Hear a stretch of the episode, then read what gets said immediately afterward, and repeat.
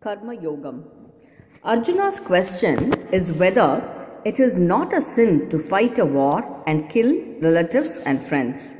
It appears to us also that Arjuna's query is just.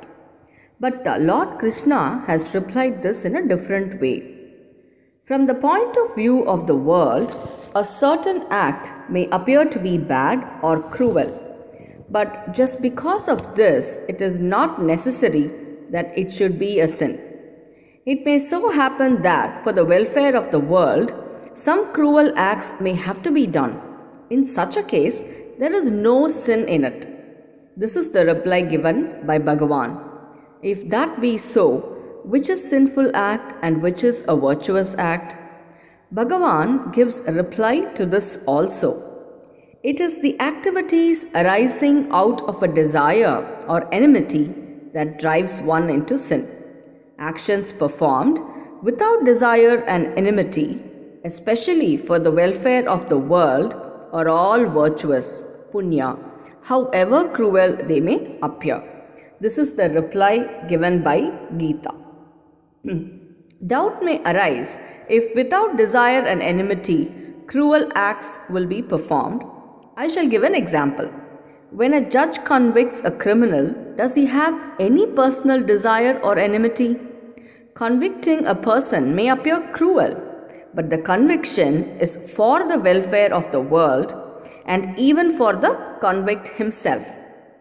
If our own son becomes mad and violent, we chain him. Can this be a sin?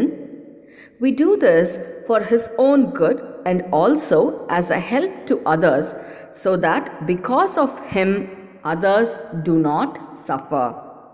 In the same manner, Shastras have bound all of us by their injunctions do this or do that or do not do this. These injunctions are good for us and for the world. Lord Krishna has said emphatically in the Gita that we should act according to the ಶಾಸ್ತ್ರ ತಸ್ಮಾತ್ ಶಾಸ್ತ್ರಂ ಪ್ರಮಾಣಂ ಶ್ರೀ ಕಾರ್ಯ ಕಾರ್ಯ ವ್ಯವಸ್ಥಿತೌ He emphatically says what deserves to be done, what should not be done. To decide this, Shastras are your authority.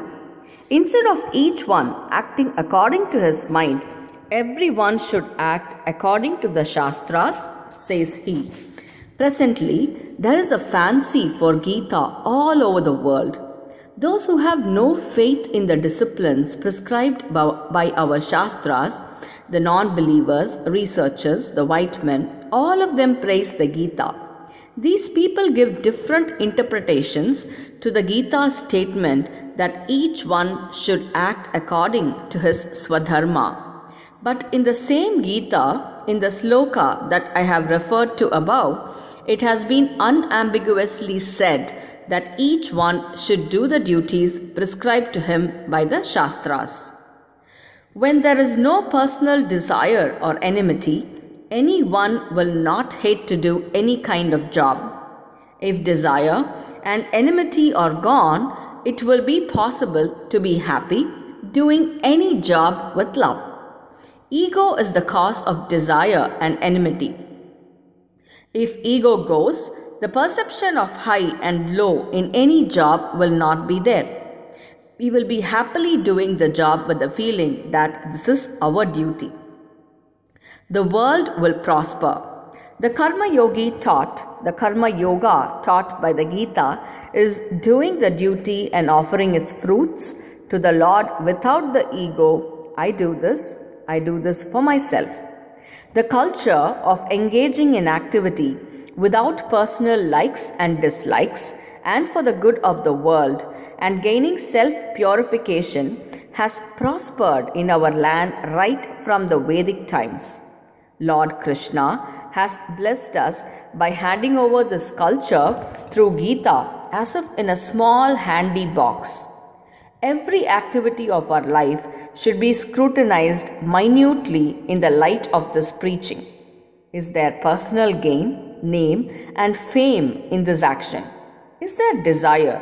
Is there enmity? Is there partiality?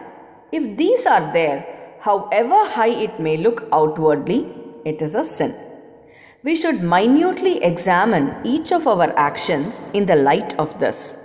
If we undertake an action by desiring by desiring something for ourselves, a number of wrongs will keep coming in concluding that action successfully. Therefore, as Lord Krishna has said, whatever the Shastras have laid down as the job for each, consider it as the authority. With equal love to all and a pure heart, if each one does his duty in this manner, there will be no competition, envy, quarrels, etc.